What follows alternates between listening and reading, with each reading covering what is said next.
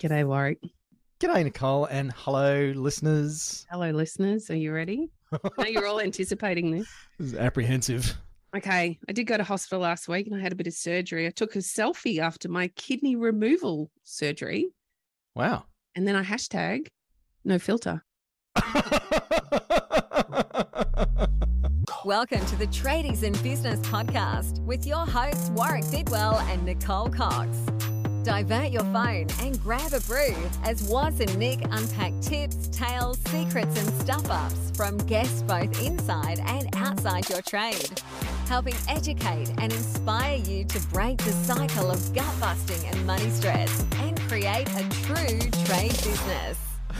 That is actually pretty good, Coxie. I uh, I have to say, I'm usually prepared for a really terrible mum joke. No, I like that one. and you've you've brought the goods today. I'm just not sure how I'm going to segue kidney removal and mum joke about hashtags into our chat with today's guest, though, Coxie.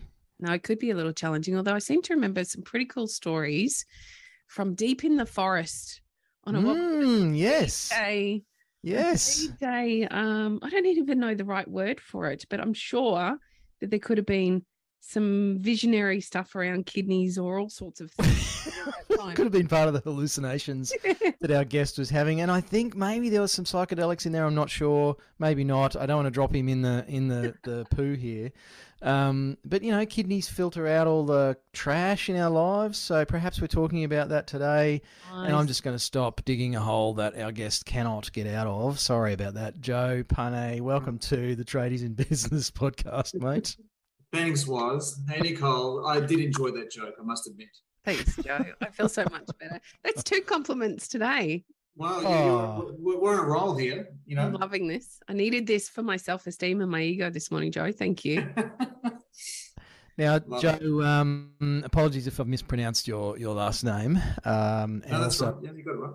If I've also accused you of taking psychedelic substances in the forest uh, when you did not. So uh, maybe we should give you the opportunity to exonerate yourself and uh, just tell a bit of your story, mate. We did we did meet you at um, a conference that Nicole and I attended as attendees recently, listeners. So Nick and I actually go. Um, to conferences ourselves for learning. We do work on our own selves uh, quite a bit and we are coached as well. So, despite being business coaches, we, we try and eat our own cooking in that way. And we were fortunate enough to sit in a room of, I think, several hundred people, Joe, um, at the conference. And, uh, and Joe jumped up on stage and uh, told a bunch of stories that uh, just had the audience um, in.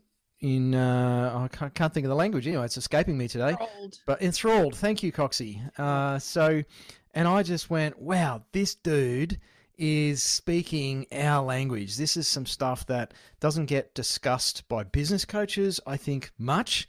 And if it does, it's probably a bit um, almost medicalized. You know, you do a test and you get a number, and that's your thing, that's your score. But loved how you talked about this topic of emotional intelligence, Joe, and just some of your stories, mate. So I'm going to do something I rarely do, which is shut up and um, let you speak for yourself, mate. Well, thanks, Waz. Thanks, Nicole. Look, thanks for having me on board here too. It's uh, much appreciated. Uh, appreciated a lot, actually. Um, yeah. So, well, briefly, um, I guess for your listeners, um, yeah, 52. Been married for half my life, 26 years. That's well, I, I became. I just woke up to that uh, just a few weeks ago. I thought, oh my lord, half my life has been married. You okay? Um, and happily at that. And we've got uh, 14 year old twin boys, which uh, is a beautiful blessing. And I've been operating my own uh, coaching, consulting, training business in the human behavioral space, specializing in emotional fitness uh, now for the last 16 years. So, uh, yeah, look, essentially, what's a lot of things have inspired, motivated, influenced uh, what's been happening over the last, uh, you know, 15, 16 years of my career. Um, but uh, something that I think happens to all of us, if not most of us, uh, is that at some point we all get lost. You know, we get lost in our direction, we get lost in life. We, we, it's very easy to fall into a state of confusion and anxiety in life. Um, Mm. Sounds like we're getting into this pretty quickly, aren't we? Waz Love it. oh yeah, let's Love just it. jump straight in the deep end, mate.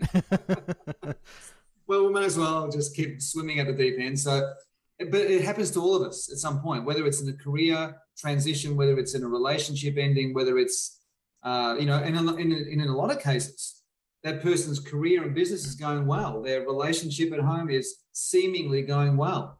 And yet they're lost inside. They're, they're suffering a silent inner turmoil. This is very common as well. Mm. Um, so a lot of people look mighty fine on the outside, but on the inside, they're they really are living according to you know what um, Thoreau spoke about all those years ago, living a life of quiet desperation. So what I found is that I went through that myself in the thir- in my in my thirties. Um, I was in a job that I actually enjoyed very very much, and uh, did this particular job for seven years. And the first five years, absolute fun and loved it, all good, great. Uh, and then uh, it didn't happen overnight, but slowly over, over a period of about a year, I began losing interest in the things that used to excite me. The thought of buying a new car, um, earning more money, uh, hitting targets, um, winning another award, being accoladed for something, being rewarded for something, being seen as this, that, the other, all, all good things. You know, um, you know, buying a new house. All, all these things were just becoming you know, beige and not very interesting to me anymore, which was a concern because I thought this is strange. Why, why am I feeling like this? And and I actually thought, oh, this is maybe what they mean when they say that you, you know, you, you can fall into a depression. It's like, why would you be depressed? Why what makes you get depressed? And and I and and I guess I experienced that on some level, but um, through my journey over the last 16 years, what I have learned is that we're all, yes, we're all on unique journeys, of course, unique unique experiences, etc. But from a macro universal behavioral perspective, we're on the same journey. Hmm. And that path is a journey of ambition to meaning. And it's a it's a journey that is a values evolution. It's a priority shift. It is a change of who you're becoming as a woman, who you're becoming as a man. And these changes don't happen on a conscious level. They happen unconsciously, which means they happen behind the scenes beyond our awareness. It happens organically. You can't stop it and and and then and so so especially when we're leaving the world of ambition and I'll go a little bit deeper into ambition and meaning in a second but when we're leaving ambition and going into a meaning sort of driven existence um, that's where all the confusion and, and the turmoil is so for yeah for about a year i was um, you know everything looked fine on the outside all that was good um, you know i wasn't like going psycho or anything but inside, like I, I, remember, I remember specifically going for a walk with my wife uh, one evening.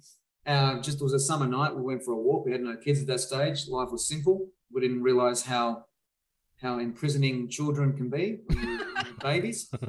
Uh, when we had the baby boys, that was a different story. But before that, we were living in an interim bliss that you could leave home anytime and don't worry about anything. And um, and I remember we were walking, and it was a beautiful evening, gorgeous evening, nothing to complain about. And yet, as we were walking around, I was feeling this heaviness. I was feeling this daunting, freaking, I don't know what you want to call it. It was just a dark cloud. And I thought, you know, I've had um, people in my outer, in my family, outer sort of cousins who are kind of, kind of related, I guess, um, who have had chemical imbalances and have been on antidepressants and and all this sort of thing. And and I, don't want to say I don't want to sound. I hope that that tone didn't come across as disrespectful to anyone who is on a medication. That's not that was not my intention, but that's that's how I felt about it. I thought, no, well, I'm not. No, what's going on? Mm. So what was actually happening was my values were changing. My areas of interest were expanding, and and it wasn't until I got home uh, on, from work another night, on another evening, where Silvana, Silvana's my wife, where Silvana had a friend of hers over who was just particularly perky, as I shared at the conference, particularly excited.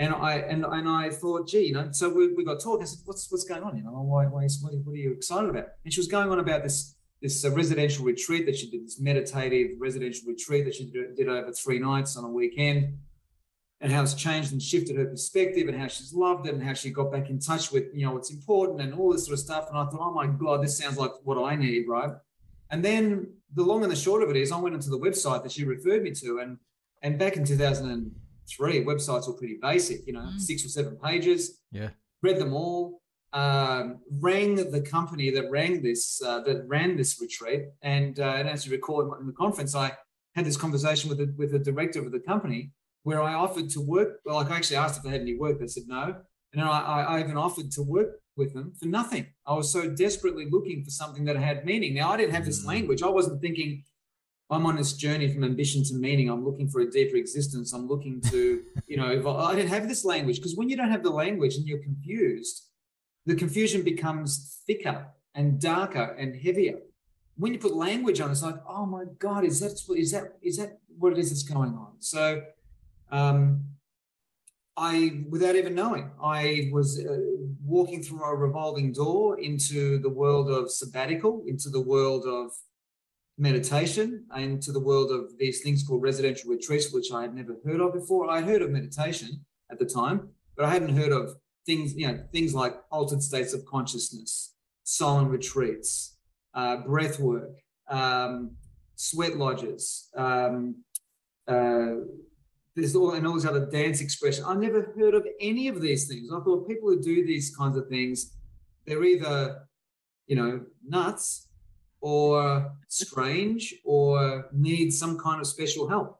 I, I, I, didn't think it was, I, I didn't know what it was, right? So um, I entered this world in desperation, mm. looking for some kind of answer, I guess.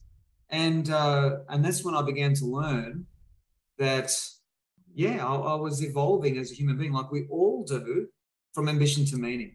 And the ambition driven world is an egocentric world where we're in a comparison game, where I am, you know, how do I know if I'm winning? Well, I've got to compare myself to Nicole or to Waz or to Jack down the road or to my parents or to somebody. You know, what matters in the ambition driven world? Winning, fast, first, uh, don't come last, don't lose, don't fail. You've got to succeed, hit KPIs, hit numbers, make more money, make more money, make more money. There's nothing wrong with making more money. But when you're chasing more money, you don't know why you're chasing it, you're going to end up where I ended up, which is lost. Mm. Because then you've got all this money and it's like, well, why, why am I still feeling the same, if not even worse than what I felt before? So that egocentric existence, where our definition, how we define ourselves, our identity, it's based on our role, it's based on our results, it's based on our job, it's based on our business. And so suddenly the market changes or the economy shifts and we lose money, lose a job, lose a business partner, um, something ends in the business, an income stream stops. If we're defined by all those things, we're going to feel emotionally unwell, and I'm putting that very mildly, because our identity goes away with that opportunity, because that's how we're defining ourselves. That's how powerful how we define ourselves actually is. Um, was I consider there's a question or a comment or something? I'm I'm uh, just standing here relearning some fabulous lessons from you, Joe. but I'm actually standing here because uh, I like to stand up for our podcast recording listeners. Um, and and I'm reflecting back on my life, Joe, as you're speaking, and I hope some of our listeners are doing the same. I'm reflecting back on periods of time where I was very um, driven by ambition. You know, it was about uh, sales figures in a month or the sort of car that I drove. And I actually have done a lot of reflection because I'm um, not far behind you in the age stakes and have suffered quite a bit of loss in my life, um, which many people, by the time we get to our age, you know, whatever that looks like for, for different people, and and I've had some fabulous opportunities to reflect on the last 20 years of my life and realize that I was playing the ambition game 100% through certain periods of my life and I actually look at those with a bit of wistful sadness almost that was you idiot uh, and and unfortunately I've invalidated those times in my life to some extent um, whereas now I look back on that and I think well I'm glad that I did that stuff because I learned a heck of a lot. Um, I spent a lot of money, and uh, and now through tradies in business and what Coxie and I do here, I really enjoy what we do because it brings me fulfillment. And some days I still get burned out and tired, and I'm not sure. Maybe you can speak to that as well, Joe. Mm. Um, but I really feel like like the the need to do what we do comes from a much different place. And ironically, or perhaps not surprisingly, um, I'm better off now in an ambition sense than I've ever been in my entire life, and yet it's not my focus. Yes. So that's what that's, that's, the look you were seeing on my perfect. face. What's that what? that's the look you were seeing on my face. That's the look I could see. uh, look, and, and to be really, really clear here, there is nothing wrong with the ambition driven world. Well, then why do you kind of talk about it like it's a bit negative? It's not that it's negative, it's just that we know where it leads to. So, in other words, if if you are in the ambition driven world, kicking goals, making the numbers, creating the income, beating your competitors, doing all that, and you genuinely feel good, I say rock on. You're emotionally fit. Go for it. Because emotional fitness is, I've got many definitions of it, but the essence, the core definition of emotional fitness is measured by the quality of your relationship with uncertainty. And in the ambition driven world, you're handling lots of uncertainty. Is the sale coming? Are they going to say yes to me? Where's my next business coming from? What about that investment I'm making? Is that going to be right? Is that going to win? Is that going to lose? What about, you know, um, and on it goes from there. So, and if you're feeling good and if you're feeling you're feeling alive in the ambition driven world by winning, I say rock on. You're emotionally fit because when you're feeling good, it means from a behavioral perspective that, that your values are in complete alignment to what you are doing in that particular part of your life. It's when your values are out of alignment that you feel emotionally unwell. And we know this because I, I, I, the value is defined as a as an emotional compass that unconsciously steers you and guides you in influencing all of your decisions. I mean, the reasons why uh, people fall in love either with people or with jobs or with careers or with uh, countries or cities, it's because of a values alignment. Um, you know, Silvana and I, the reason why we're still successfully, happily together, you know, 26 years, but 29 years all up, really, since we met, uh, or 30 years, really, 1992, is that because, well, 1993, my God, I'm losing it. So, um, we won't tell her, mate. No. So the reason why that was another girl, 1992. That's right. we definitely won't tell I, Silvana That's fine. about I that. can say that because it was before I met Silvana. Nine, Yeah. So I was with somebody else, but that was in '92. Um, so anyway, the uh, the point I'm making is the reason why we're still successfully together is because of a values alignment. We've been blessed and very lucky. Let me be also very clear on this. It hasn't taken just I'm not going to sit here and say, oh, it's because I'm learned and I know shit and that's why my marriage is successful. No, I reckon there's a high level of luck Mm. because we've evolved together and grown together. We don't grow at the same time. Mm. Your listeners can only hear this, they can't see this. So if I'm moving my hands, they can't see this. Is that right, Waz? That's right. But That's keep right. moving So your hands because because I- I I uh, for us. yeah I appreciate the hand motions. Yeah. So do you always do these topless ones? You, you don't have any clothes on? Well, generally depend. I go and check out the guest first, and I think what they're going to respond best to. And guys, you should see what Nicole's wearing. She's looking amazing. Um, Three, Joe. That's three. there's there's a, there's been a fair bit of luck. Silvana and I have spoken about this because we've grown and evolved together. As our values have both moved from ambition to meaning, it's a values shift. Uh, it just happens to be that both of us, in different times, have gone into the meaning-driven world.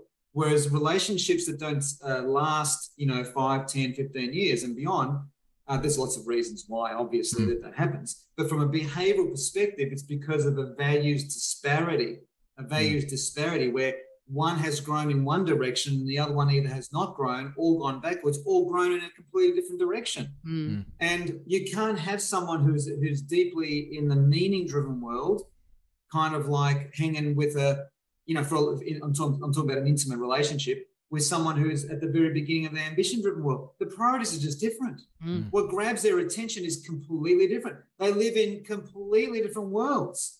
You know, the overlap might be the sexual encounter, for example, in a in a, in a, in a Mhm. romance, right? But this is why uh, the sexual part, if it doesn't have the values part to it, it's just a short-lived, you know, Mm. short-term fun kind of thing. If that makes any sense. So, so the ambition to meaning uh, journey is one where you move from egocentricity into heart centricity. It's where you become more transparent. It's where the psychological veil gets very thin, which is a fancy way of saying you have no fears in being you, talking from your heart, speaking truth, embracing vulnerability. Vulnerability is not necessarily just tears. That's only one little slither of vulnerability is you being you. So in other words, me being vulnerable, being part of a team means I feel comfortable enough or uncomfortable enough to be me and still belong to that team, to that community, to that group. Whereas a lot of people don't belong to that group that they're in. They're fitting in. Mm. They're sacrificing aspects of their inner world to be accepted by the people over there because they're in survival mode, psychologically speaking. So, um, what you were experiencing in the ambition driven world for a while was probably fantastic. And that's and I want to reiterate that point. If you're feeling really good, hitting the numbers and winning and all, I say fantastic. Mm. That's the whole point of life is to feel good and enjoy yourself. Um, what will happen at some point is that your values evolve. So what happens is an organization has a certain set of values, whatever they are. We'll call them A, B, and C. And then you evolve into E, F, and G, completely different priority shifts. So for me, I was in a sales environment for those seven years. And then I started becoming interested in spiritual development, uh, altered states of consciousness, uh, mindset, psychology, the human condition, relationships, what makes us, uh, you know, create the beliefs that we have. Why do I believe this and you believe that? And you know, how could you possibly follow the NRL? That makes no sense. Um, you know, so sorry, I've offended half of the listeners here probably. No, it's um, okay. Yeah, I'm an AFL guy, and you could say the same thing to me, and I accept it. Um, but the point I'm making is that our values are moving all the time. And if the environment around us is not shifting with us, we will get lost. So when I say I've been lucky with my wife, I've been lucky because her environment, her inner world environment, and my inner world environment have been evolving together. It's not because we're especially skilled, it's because I reckon we're bloody lucky. Now, does the skill and the awareness come into it? Of course mm. it does. Mm. But you can have all the awareness and the skill in the world, and if your values are different, you ain't going to fix it. It right. just can't. So um, I hope that's making sense. It's an extension upon a comment you made there was totally yeah. making sense. And I wonder if we can just stay on that thread for a little bit, Joe, because I've had some conversations of late with both men and women. We work with a lot of couples in business. And so we have quite intimate conversations with our clients. And I've had a fair bit of fear reflected back to me at various points around personal growth and what that can often leave behind. Um, and specifically from husbands and wives and how that might impact their journey within their relationship. So I find it really interesting where you're talking about how you consider it some luck and some skill, of course, yeah. that you and your wife have been able to have that growth trajectory at least somewhat together in a way that you can maintain the connection through. And yet, for some people, that's not entirely possible, exactly as you've just referenced with moving out of that sales space in your career. Um, my own journey, very similar to Warwick's, was the same. I, I was a little bit before 2003. It would have been around 2000, 2001. I was very lucky to have a family member come into my life that had a very different set of values than I had probably experienced before. And it triggered a lot of personal growth and learning for me. And that actually meant it was almost like shedding the skin and turning into a butterfly. Yeah. Because I left so much behind in doing so. And that can be a really scary journey for many. And, and what I'm seeing a lot of at the moment is that fear around, well, if I do this work on myself and I start down that journey of personal growth, what could that mean for me? And so mm. I can mm. give a lot of reassurance around my own journey and where I ended up, but I'd really love to understand it from your perspective, not only from what you've been through, but what you see in working with people through some of these shifts that they work through. Yeah, absolutely. Let me just extend on that comment about marriage just for a moment, because I don't want listeners to be thinking oh, it's just luck. So I've had bad luck or I've had good luck luck is part of it, yeah. But, but the other part of it, just to complete that circle, is that Silvana and I, we we are what we call professional givers of significance, which means that we have a profound, genuine respect for each other, and it's and it's and it's demonstrated through the way that we speak, the tone, body language, all that sort of stuff. We have a, a very healthy respect for each other. And we never, the litmus test is this there is nothing that I ever say when she's not around that I wouldn't be comfortable saying if she was around. We never, ever speak negatively about each other behind each other's back. Uh, she, she's astounded how many of her girlfriends speak so disrespectfully and awfully about their husbands. And I say that's a big problem. It's not the woman's problem. It's not even the, I don't know whose problem it is, but it's a problem in that relationship Mm. Mm. because for them to have to find a outsider to vent frustration is showing me that that relationship is very unhealthy Mm. and and and they haven't found a way to communicate their their honesty or their truth around something Mm.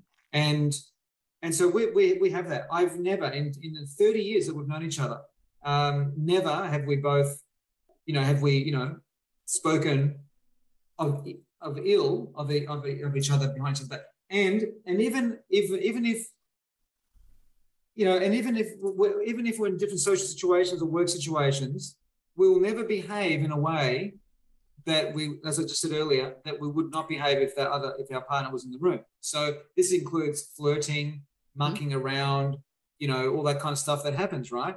Now, we all well, I shouldn't say we all flirt because maybe we don't. I do, she does, but it's not it's not overt, it's not done disrespectfully or rudely. Mm. We make supposed inappropriate comments, but it's it's it's no different to how we would be together, if that Yeah. makes any Mm. sense totally. and and that's part of the flowing nature of it and, that, and i reckon that leaves energetic doors ajar for growth for Mm. growth of, of of expansion of ideas and talking about different things and and all that kind of stuff and uh and anytime that the boundary is crossed the, the respect boundary is crossed it's corrected very very quickly like it's like literally the other person will say to the other one hey, I don't like the way you said X, Y, Z to me this morning, or please don't speak to me like that in front of people like that ever again, or you know, or sometimes it's more assertive than that. You know what I mean? And it's Mm. only from her to me. and me to her. So, but um, but that's yeah. I, I just wanted to add that, Nick, because I didn't want Mm. people to think, oh, it's just luck. You know, it's like, well, it's luck, but it, you also got to work on it, and that's that's one of the key things is that you got to have a healthy respect for each other um, and be very robust in your conversations. Robust I know that you know what robust means, but in this context, robust means being open to ideas that have never been considered before. Mm. And that's what led us to moving from Melbourne to Noosa, by the way, was opening to ideas that we'd never considered before. Mm. Um, yeah. So that's that part there. Uh, but there's another part there, Nick. Um, forgive me here because there's a gap in my answer to your point. It's okay. I think it's just uh, uh, around the fear of what potentially is left behind when we grow, because growth is a very nice, solo great. journey. Love it. love it, love it, love it, love it. So another aspect to emotional fitness is that emotional fitness is the art of letting go. Mm. It really is. And the more we hold on to aspects of our lives that no longer exist, the more pain we're going to. In fact, it won't be pain. It's not pain that you'll have. You'll have. You'll be suffering. So this is a in a personal development world. What I'm going to say now is a cliche, but the reason why it's a cliche is because it's bloody true. Mhm. Is that in life, pain is going to happen. It's automatic. Mhm. It's going to happen. But suffering is a choice. Mm. And a lot of suffering happens because you're holding on to something, holding on to pain, holding on to a past something that no longer exists, that no longer has a, a role to play in your life.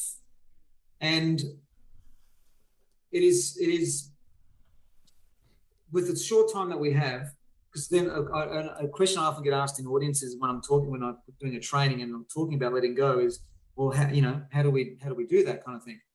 And I'll give you a soundbite which is probably the most direct route.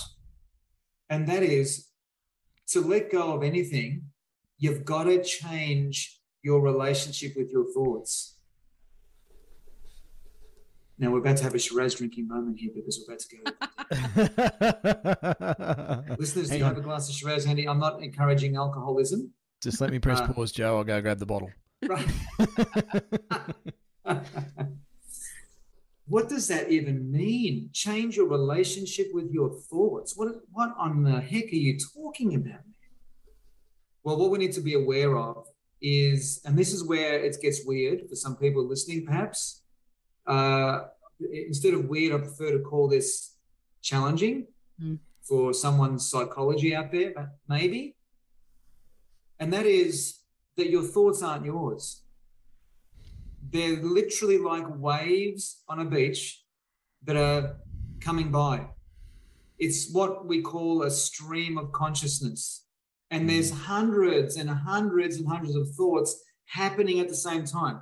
If you think about it this way, guys, it's like when you're tuning into your favorite radio station that's playing your favorite music, there are in that the radio that the radio or the iphone or whatever the mechanism is that you're listening to you know tuning into that frequency in that moment there are thousands i reckon there's millions but i'll say thousands and thousands and thousands of frequencies going on where you can go to any station. I mean there's a thing called iheartradio on my phone. You can listen to any station in the world. You can listen to american radio or whatever you want. There are so but you can only listen to one station at a time. And it's a choice that you make. I want to listen to 90s music because I'm in the mood for that. Okay, so that's what you're tuning into. That's what you're going to get into the mood of. But at the same time, outside of our awareness is tens of thousands of different streams of frequency. Thoughts are the same. They are frequencies that are going through our mind, not literally, but for the sake of the languaging here, that's what's happening and you're choosing which thoughts to surf. It's exactly the same if you were surfing, body surfing, boogie boarding at the beach, or just mucking around. You choose which wave you want to body surf or boogie board or surf. You're choosing it. But the wave, you haven't created it. Mm. It ain't yours. You're not the author of it. And like every wave, it arises, gets to a crescendo, and then it dies away. Thoughts are exactly the same. So when I say change your relationship with your thoughts to let go of anything, is you become more aware of you being the observer of those thoughts, becoming aware that you are not the author and creator of those thoughts. You are the watcher, the witnesser, the observer of those thoughts. Now, this is a very deep conversation to have in a short period of time here because some people maybe, I don't know, they feel weird about this, but but that's how it actually is. It's like a radio. Thinking that our thoughts are ours and that's all that exists is like tuning into one radio station and telling everyone there's only one station. That's all that ex- I'm not aware of any other radio station. What were you talking about? Talkback mm. radio, 1970s music. Um, what do you mean? Political radio? What do you like? It's having that level of ignorance. And all of us are ignorant, by the way. All of us are ignorant. It's just that we're becoming more open to, oh, there's another station I can tune into. Oh, I didn't know that, uh, you know, that these guys here spoke about, you know, the footy on Saturday morning. I might tune into that for a car. I like that. That's really, I get to catch up with my footy news here on this station, whatever it might be. It's like discovering a new show on Netflix, whatever it is. They all exist in the same space at the same time. So the ultimate way of letting go is that when you change your relationship with your thoughts and you begin to realize that the way that we create our perception of reality is determined by which thoughts we decide to focus on. Mm. And then the ego wants to put a meaning or an interpretation on what that thought means. Then suddenly it's like, you know, it's you're, you're creating a narrative that's going to either, you know, it can be a good narrative, by the way, it can be something that makes you feel good, or it can be something really weird. It's like if I, if I, if there's, if I'm looking at, uh, I'm going to make all this up now. If I saw Jane. Jane's a made up person right now, right? Sitting here behind the screen that I'm looking, I'm looking at you guys on the screen, but let's pretend there's, there's a Jane over there. And for some reason, the way that Jane walks and talks and looks is triggering something in me, and I'm feeling a bit kind of strange. Um, might, she might remind me of a, of someone at school that I didn't like or something. Um, by becoming an observer of thought, I can instead of getting caught up in that, I can look at these thoughts and go, well, hold on, do you want to catch that? Mm. Do you want to catch that wave? Mm. Sometimes you go, bugger it. Let's get all dramatic because drama is entertaining. And then you go into a whining, whinging. Oh, I saw Jane today. What a bitch. Oh, wow, wow, wow. And then on it goes, on it goes, on it goes. Or you let the wave go to the to the shore. Mm. That's letting go. That's letting go. You can apply this to anything in your life. And another aspect of this is um, you know, like back in Melbourne, uh, my my grandparents, or both sets of grandparents, are gone now. But my my grandparents from my dad's side, um, they passed away. You know, a little, I'll say ten years ago. Um, where they lived, which was only six doors up from from where I grew up, so I was at home until the age of twenty six, which is quite old. That's when I got married. was the reason why I left. Um, and um, but only six doors up for you know 16, 17, 20 years. My grandparents lived there, and I used to go and visit them every you know three or four days, and all this, and hang out there, and all this. Now they died, say, ten years ago. The house that they lived in no longer exists. It's been uh, bowled over, and a new young family has come in and built a brand new modern thing. Even the driveway doesn't exist anymore. It's been reconcreted and all this sort of stuff. There is no fathom of evidence that my grandparents even existed for the 40 years that they lived on that block of land on their house. Mm-hmm. So that's another way that I look at things. Like I drove past that when I was living in Melbourne. I would drive past that every so often if I happened to be down that street, and I go, "Wow, that's that's that's gone. That doesn't exist anymore. That aspect of my life, at, like, actually does not exist. I can spend the rest of my life looking for that, but they don't exist. It's gone. So that's mm-hmm. another way that I let go of things is to realize and reinforce in myself, hey, she's no longer there. He's no longer there. Now, now the conversation can easily turn here because sometimes I get asked the question, well, Joe, that sounds all great for life stuff and normal things, but what about when you lose someone that you love, like who actually passes away? Like, well, that's a different kettle of fish. And what I mean by that is that, you know, quite often people confuse grief with forgetting. It's like we're not forgetting about them. Mm. They're with us. You will rem- remember them probably even more profoundly now than when they were with you physically. You will always remember. You'll have them with you. You'll even talk to them in the ether, and there's nothing wrong with that. Letting go in that aspect is letting go of what you had. Mm. You know, the physicalness, the mm. Oh, you know, I, I, I go to the beach with my friend and my friend is no longer with us. No, I can't go to the beach anymore. Well, I might have to let go of the beach aspect of that experience, but I'm not letting go of them. Mm. That's right. Am, am, I making sense here, guys? I mean, we're getting mm. into a whole different, there's so many different laneways here that we can take. But I just wanted to explain that properly about the ultimate letting go is changing the relationship you have with your thoughts because the ego is very good. Our mind, our personality, which is different words for ego, is very good at convincing us that your thoughts are yours and my thoughts are mine. Mm. No, they're just frequencies or streams of consciousness, just like a radio. It's just as ridiculous as me saying that my thoughts are mine. The radio has created that song. Mm. Yeah. The radio owns that song. The radio is that song. No, the radio is a transmitter. We, we, we are transmitters.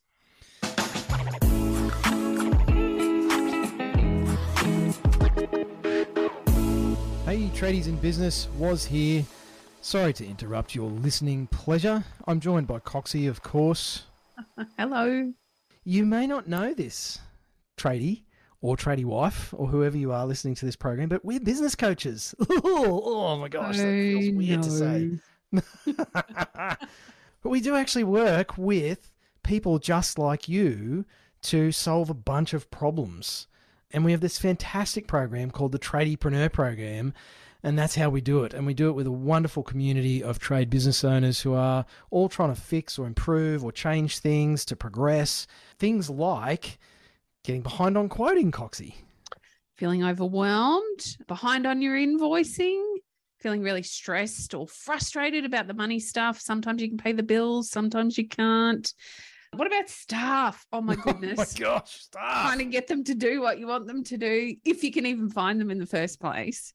Uh, there's so many struggles. And we've seen clients tackle these things in their trade businesses in a quite a short space of time, to be honest, mm-hmm. during the program and recruit staff at a time where everybody was saying you can't get good staff, mm-hmm. improve their quality from their team, collect their debts much more quickly. We How have sessions. tips. Yes. Getting tips, yes. So uh, people rounding up, customers rounding up the invoice by hundreds of dollars mm-hmm. because they're so happy with the sales process and the experience of dealing with the trade business owner and their team. So some amazing stories from our clients, but you know, as they say in the in the commercials, don't take it from us. Uh, hear what some of our clients have to say. Coming into Christmas, We are not worried about money. We've got enough money in the bank to pay everybody's leave. There's work booked in for the new year. And for the first time in a long time, we'll be having three weeks off and not worrying about the business. That's probably the biggest win of all. Using the cash flow forecast, I've been able to look into the future and see where I'm going to be situated financially. And it's actually started to have a huge bearing on whether or not I make purchases. By far, one of the best things about working with Nick and Waz are the other businesses that are working alongside them. It is amazing how empowering it is to be working alongside like minded people who have similar goals, similar troubles. We can all relate to each other, and everybody helps everybody out by figuring out problems with you that they may have faced previously. Everybody has solutions and constructive feedback, and it's an incredibly friendly, warm, welcoming environment, not threatening at all. From every job, I know that I will get a sustainable wage that's industry leading. I can have at least 10 to 20% profit and I can pay taxes, super, all of that, and I do not have to question whether or not I can because of the way that it's been built, and that is thanks to Tradies in Business and what they've taught me and what I've learned. So there you go. There's some real people. We did not pay them to say those things.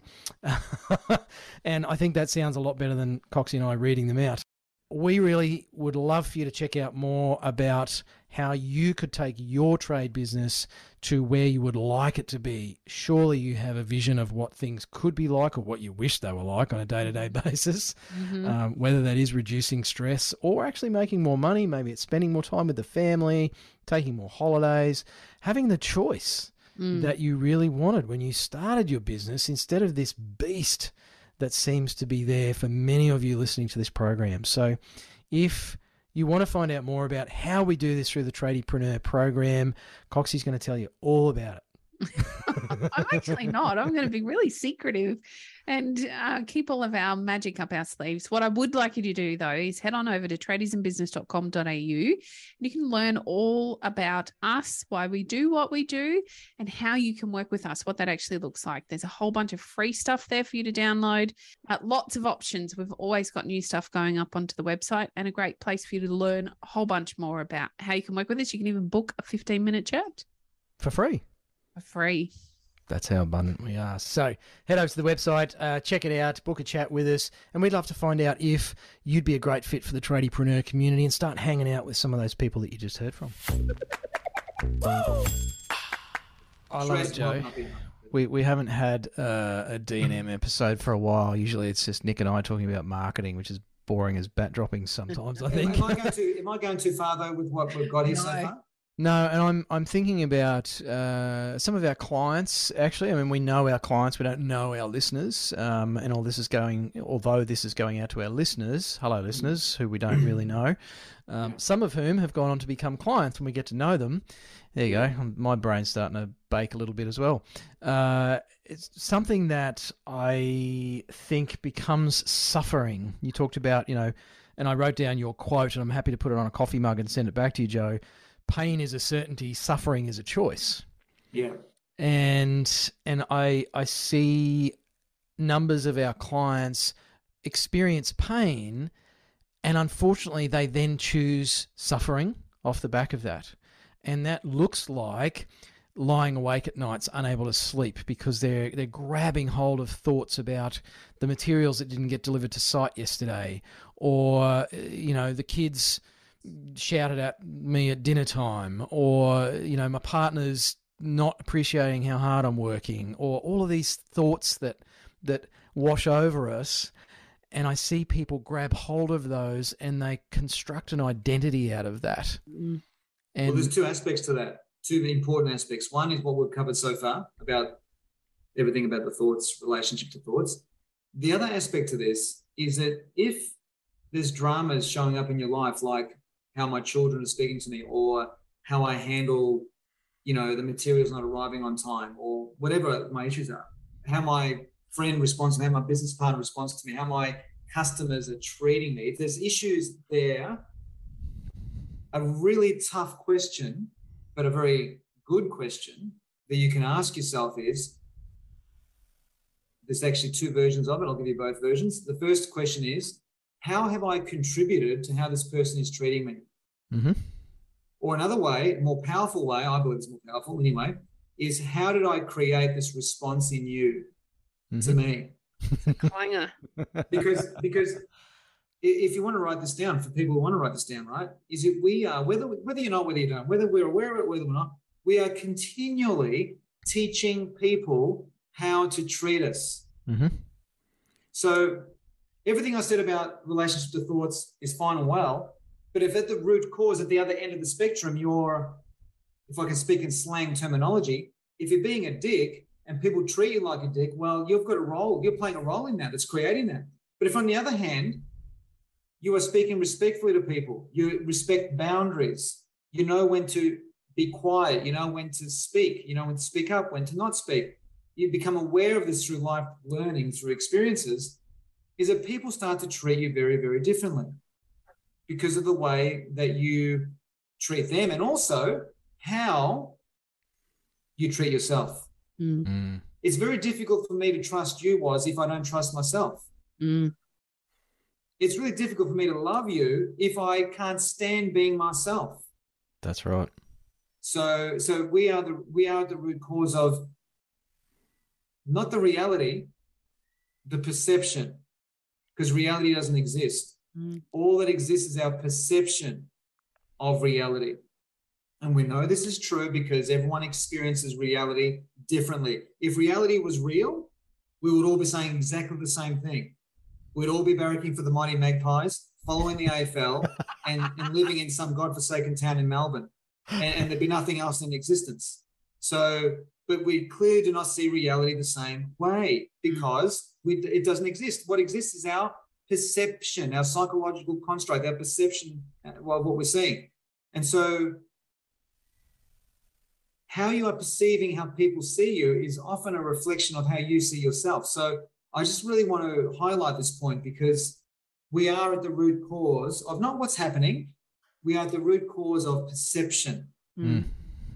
And and and now I'm going to sound like a little bit of a little bit of a dick. Um, but people don't people extremely rarely, if ever, treat me disrespectfully or speak to me in a really unkind way. Or I rarely experience that because I know, and this is the dicky part, is because I know what I think of me is that I'm happy with my life. I I love what I bring and who I am and all that sort of stuff. I'm at peace. If I was to die at the age of 52 right now, and I was at my last breath, I'd be thinking, I'm happy with my contribution here. I'm happy with what I've given here. It's okay. Could I would I have loved to have given more? Of course. Would I love to have lived another 30 years? Of course. But if that's the end, that's the end. Um, who knows? This could be the last podcast I ever do. Sincerely, I'm not Joe. I Hope think not, you've, Joe. you've got a lot more to offer the world, mate.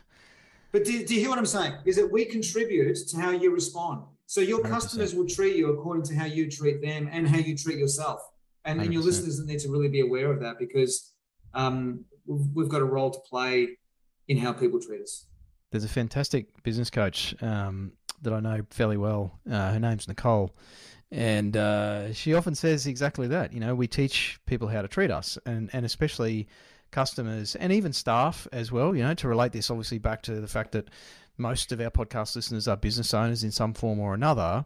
We we hear business owners and employers complaining.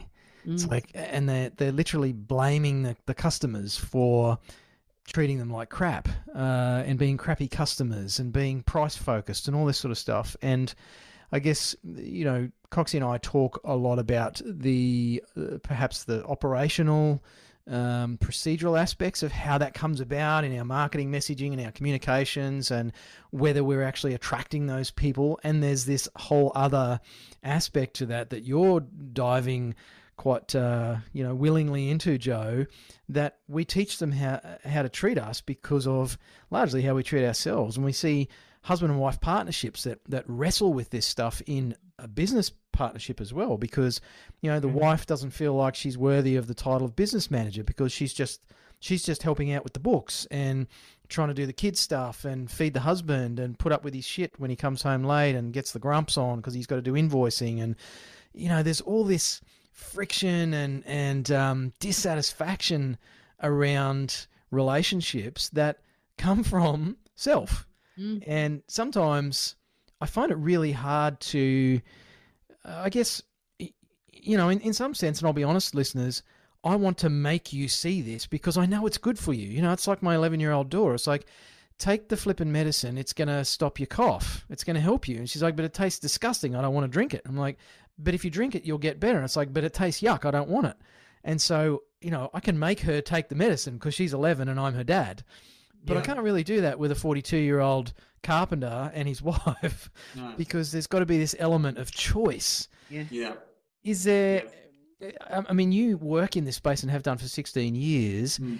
How, how do you influence people to choose differently based on what you've just shared over the last half an hour or so, Joe?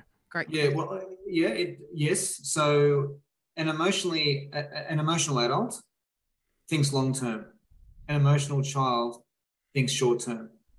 So, your 11 year old daughter, normal response. She's 11. She's a short term thinker. She's thinking, I don't want to drink the medicine. It tastes awful.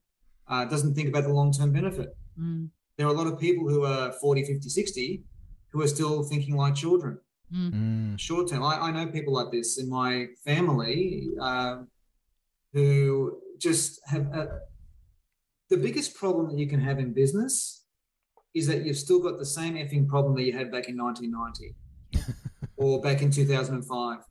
It, it shows me short term thinking is that all you're doing is reacting to that problem and not willing to look, you know, look up with your eyes and look at the horizon and go, well, hold on a minute, what, why am I even in this in the first place? What do I want to create for myself? What's the long term vision? And and the long term thinking is what will pull you through those short term difficulties. And unfortunately, there are business owners that I have come across in my journey who, as I say, keeps doing the same pot with the same problems because they can't get themselves out, out beyond that short term thing. So it's like metaphorically, I'll, that cough will just stay around for a lot longer. And every time it comes back, I, I, I, I choose to not deal with it, but I've given myself the illusion that I don't know how to deal with it. But hold on, Waz told me a while ago that if I drink this medicine, which tastes like, oh my God, awful, but for long term gain, it's going to be amazing. It's like Silvana and I, when we decided to buy this house that needs renovation, uh, you know, she was getting all emotional, like, like I'm being very um, sort of, you know, she was expressing a lot of emotion, saying why we should not do this. And I kept saying to her, and she kept accusing me of coaching her. I said, I'm not coaching you. I'm just stating a bloody fact is that we're going through six months of hardship or whatever difficulty for the for a 10 year gain or a 20 year gain, even if it's a five year gain. Mm. It's still long term. It's worth it. And uh, we had this conversation back and forth over a series of you know 24 hours because we had to make a decision about the contract, and then we went for it, as you know. So, um, and sure, look, I, I must admit, even now, being in the in the thick of it right now, it's like, oh my god. But I know I keep reminding myself, even with my, what I know, I get caught up in the short term thinking, which is, oh, oh man, you're kidding, and oh that, and, all- and then it's like, hold on, rise your eyes above the ground or through that story, like into the horizon, go, hold on, where are we going to be here in another year? In Mhm. three years, five years, ten years? Oh my lord, this is, it's worth it. And suddenly, how I feel about the particular drama going on, um, I can handle it better. Remember, emotional fitness is measured by the quality of your relationship with uncertainty. And you can't manage uncertainty if you're addicted to short term dramas. Mm. Joe, you have just absolutely read my mind because something I wanted to loop back around to is that concept of uncertainty. There is a lot of uncertainty in life now, and I, I sometimes talk to people about um, what I believe. So my personal opinion is that there's always been um, infinite uncertainty in life. Nobody knows shit about anything. Um, nobody knows what's happening tomorrow. We convince ourselves that we do, of course, because then we can actually go to sleep at night. Um, and I think a lot of people have convinced themselves that there's more uncertainty than ever before, and that that justifies the fear response and the the you know fight, flight, or freeze that they experience on a daily basis, the emotional responses that they have. So I love that you've just kind of brought all of that back around to that whole relationship with uncertainty. I'm conscious of, of the fact that I could probably spend another two hours um, poking you so that you just keep sharing more and more information, and that would be really unfair on everybody. Um, just on that, is there, I guess, you know, I don't want to package this up into just some little tidbit thing where it's like there's there's this magical pill you can take, and hey presto, now you can accept uncertainty. Has there been something that you've seen people do, or, or that you um, have practiced with people that perhaps it moves them closer to that, being okay with a little more uncertainty and perhaps letting go of that need to know what the freaking hell is going to happen tomorrow? So I think the best answer I can give you, um, because this is a short answer, we don't have a workshop of two or three hours to, to you know work through this. Uh, what the last two years has done, three years of uncertainty, is that it, it has unveiled to everyone what areas of their life they need to work on. Mm. So right. if you've if you've been stuck at home for for, for X number of months and you're having trouble with your husband, your wife, your children, this, that, and the other, it's just made what was previously not as obvious bloody obvious. Mm. Uh, if you've got money issues, it's highlighting your relationship with money or how have you been managing, and so on and so forth. And so, what the last two and a half, three years has done has amplified what was already there. If your relationship is strong and beautiful, well, that's been amplified even more. It's 10x over the last two and a half, three years. But if you were in a shitful relationship before, well, now you're in a whole world of hell because mm. it's been amplified, if that makes sense. Mm. So it's more an awareness piece that shows us, okay, well, what area of my life do I need to change? That's why people have made lots of life changing decisions. a lot of people have. We have by moving from Melbourne to Noosa and changing leaving all family behind. We don't know anyone here. Well, now we know lots of people, but moving here, we didn't know anyone. Mm. And um, on a logical level, it didn't make any sense at all. On a pragmatic, logical level, it didn't make any sense.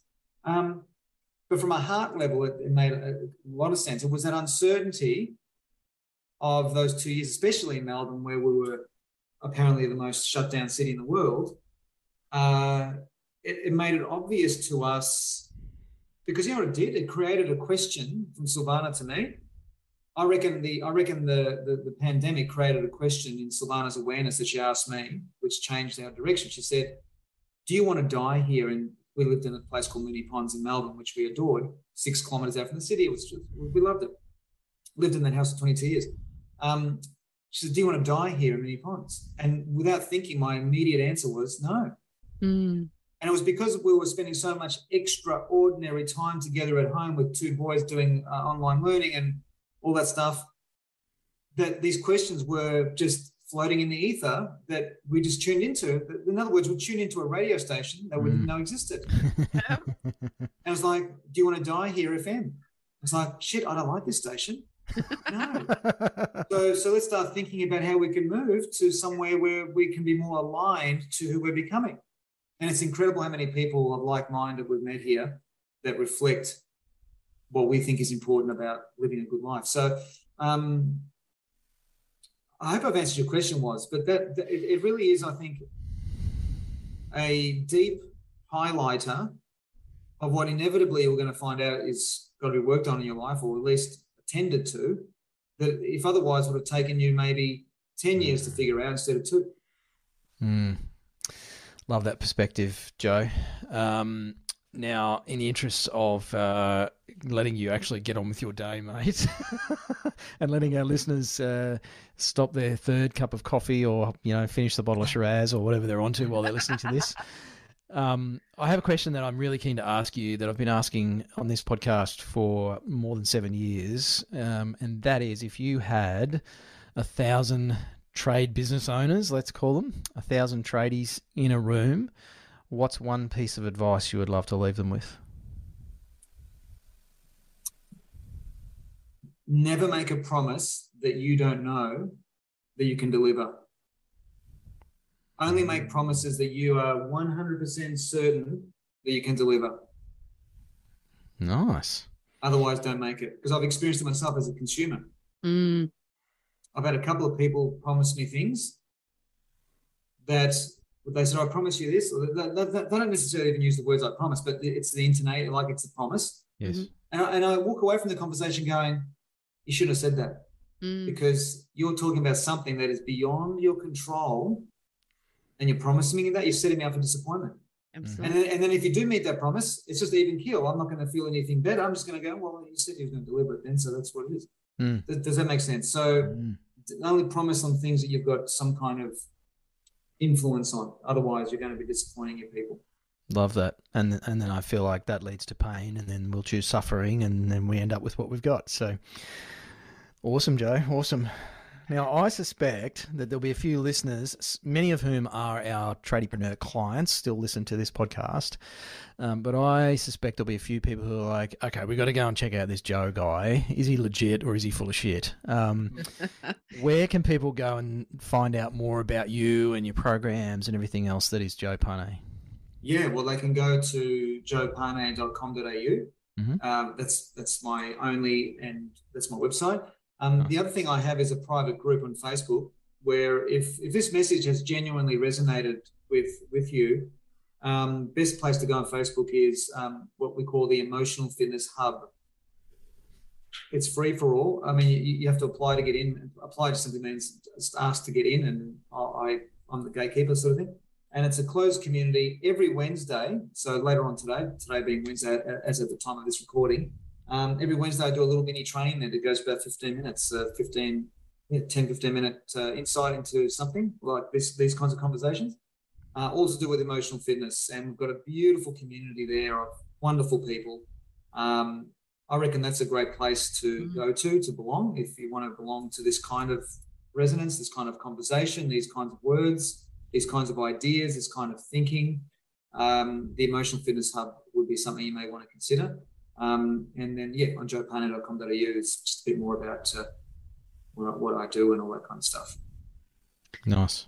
Thank you, Joe. I was actually, I think we were both extremely excited about today and having the opportunity to get to know you a little bit more. Your uh, talk conference for me was extremely practical. I explained to you how I was able to use a lot of what you just taught me immediately and has shown up. you know, I've watched it in Warwick's coaching. I know that it's shown up in my own coaching since then. And I really encourage our listeners to take some time to check out Mm. you and what you do. I think it's extremely valuable.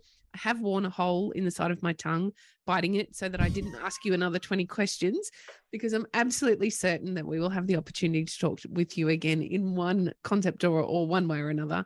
Um, it's a joy to find like minded people that are so comfortable to share in a really relatable way Mm. some messages that are incredibly important for us all to hear. Um, they can take away a lot of that suffering that so many of us are choosing. I really thank you for your time today. Mm. No, thanks, Nicole. Or, or can I call you Coxie now? You certainly can. You've earned that that right. relationship moved to that level? I can say It really Coxie. has. You really Love it. has. I love it. Uh, no, thank you both. I really, um, really appreciate uh, you having me here. And look, I, I really hope that, um, yeah, there was something in that for your listeners that uh, has been of genuine value. There was a whole dump truck full of gold, mate, in today's episode. So uh, thanks heaps, Joe. Listeners, echo what Coxie said. Definitely go check Joe out. He's the real deal. He's a fantastic bloke. Um, love your work, Joe. And uh, like Coxie, I feel uh, I feel that there's more of us pestering you in your future, mate. So uh, thanks again for being on the show. Thanks, Waz. Thanks, Nicole. You've been listening to the Tradies in Business podcast with Warwick Bidwell and Nicole Cox. Find out more about today's guest, tools for your trade business, and other cool stuff at tradiesinbusiness.com.au.